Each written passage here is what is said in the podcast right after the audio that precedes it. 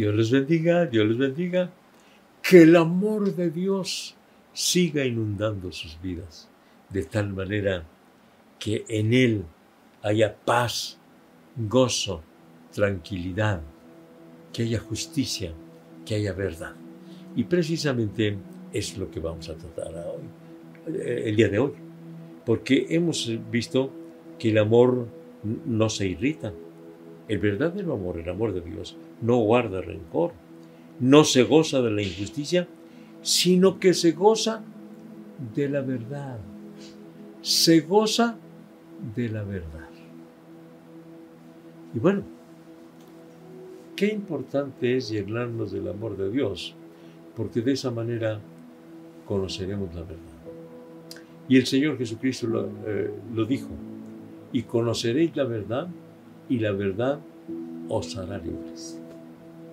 La verdad de acuerdo a Dios, la verdad no de acuerdo a los humanos, porque los humanos tergiversamos mucho, tergiversamos la justicia, tergiversamos eh, el amor, tergiversamos en este caso la verdad. Y eh, la palabra del Señor nos dice que el amor se goza de la verdad. No se goza de la injusticia, mas se goza de la verdad. Y se necesita pues la presencia de Dios, la presencia del Espíritu Santo para conocer la verdad y vivir la verdad. El Señor Jesucristo dijo, yo soy el camino, la verdad y la vida. Nadie viene al Padre sino por mí. Entonces, la verdad no es solamente una declaración. La verdad es Cristo. La verdad es una persona. Entonces, cuando nos llenamos del amor de Dios, nos llenamos de la verdad. Y nos gozamos en la verdad.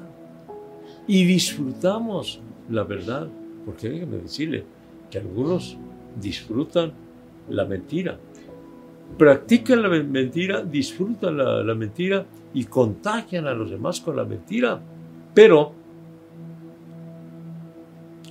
cuando el amor de Dios inunda nuestros corazones, conocemos la verdad, practicamos la verdad, esparcimos la verdad y pues por lo mismo nos gozamos grandemente en la verdad.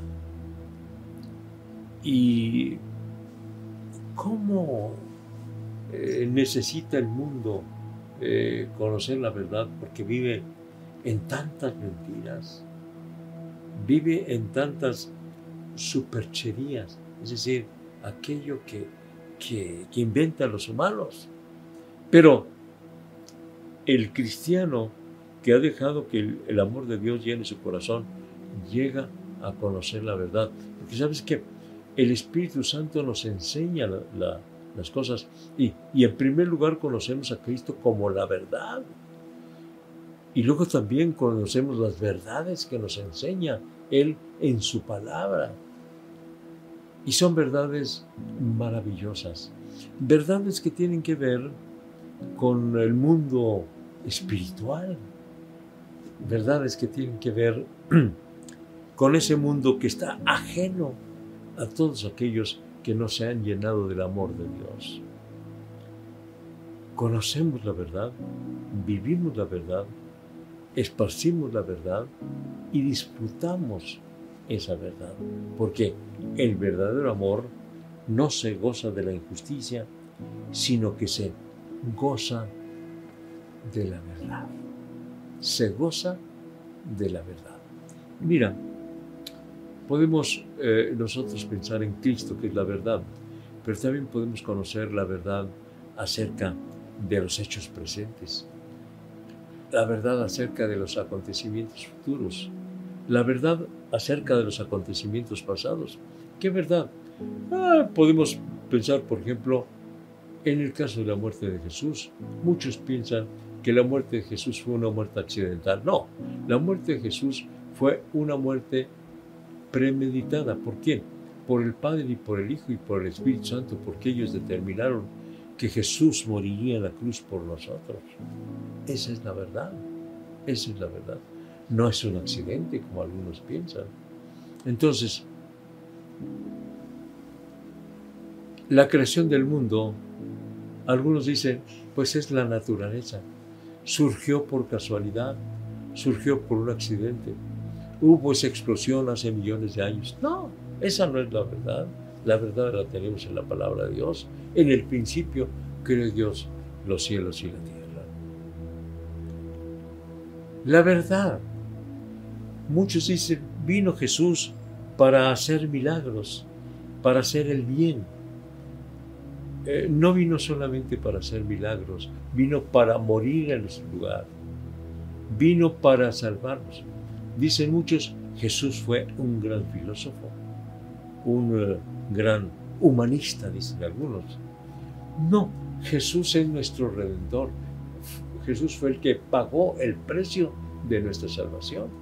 Entonces, cuando el amor de Dios inunda nuestros corazones, ilumina nuestro ser, nuestra mente, y entonces eh, damos por hecho que la venida del Hijo de Dios a este mundo fue para salvarnos, no fue solamente por mera casualidad, no solamente para enseñar filosofía, no solamente para enseñar moralidad, sino morir en nuestro lugar por nuestros pecados. Vino para salvarnos. Entonces, llenándonos del amor de Dios, nos llenamos de, de la verdad. Nos llenamos de la verdad. Podemos conocer la verdad, porque llenándonos del amor de Dios, nuestra mente se despeja, se ilumina y de tal manera que aquello que le llamábamos bueno y que era malo, ahora lo vemos como malo y aquello que lo llamabas malo y que era bueno, ahora lo ves como bueno. ¿Por qué?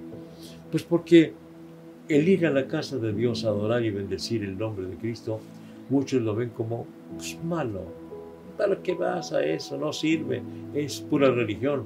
Es que tu mente está mm, oscurecida porque no tienes el amor de Dios y por lo mismo no tienes la verdad.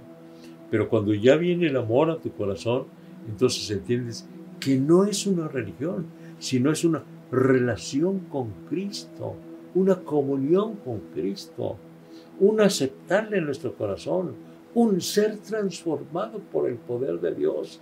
Es ser nacido de nuevo. ¿Y qué es eso? No lo entendió Nicodemo, a pesar de que era un maestro de, de religión, vamos a decir, maestro en las escrituras no supo que era nacer de nuevo, pero el que ha nacido de nuevo conoce el amor de Dios y por lo mismo conoce la verdad. Gloria a Dios.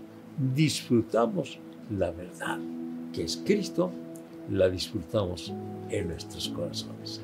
Así que entonces, el amor de Dios en nuestros corazones no se goza de la injusticia, sino que se goza de la verdad. Sí, gloria a Dios. Nos gozamos en la verdad. Esa verdad maravillosa de que Dios nos ama. Esa verdad maravillosa de que envió a su Hijo Jesucristo a morir por nosotros. Esa verdad maravillosa de que ahora somos hijos de Dios. Qué glorioso es esto.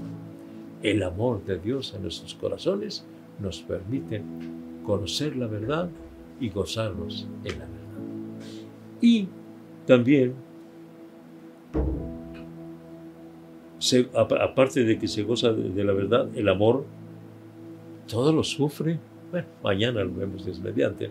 Por ahora, vamos a orar y vamos a decirle, Señor, yo quiero seguir llenándome de tu amor, Señor. Que permanezca el amor tuyo en mi vida. Dios mío,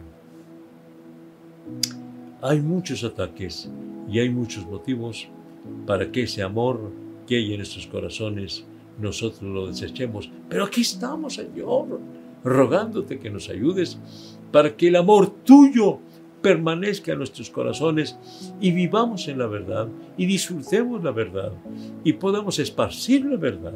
En tus manos nos estamos encomendando, Señor. Que ese amor tuyo en nuestros corazones cada día crezca más y más. Gracias, Señor.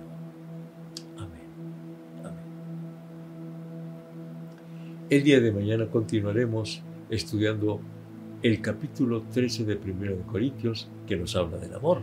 7 de la noche por Facebook Iglesia de la Trinidad. Hasta mañana. Dios mediante.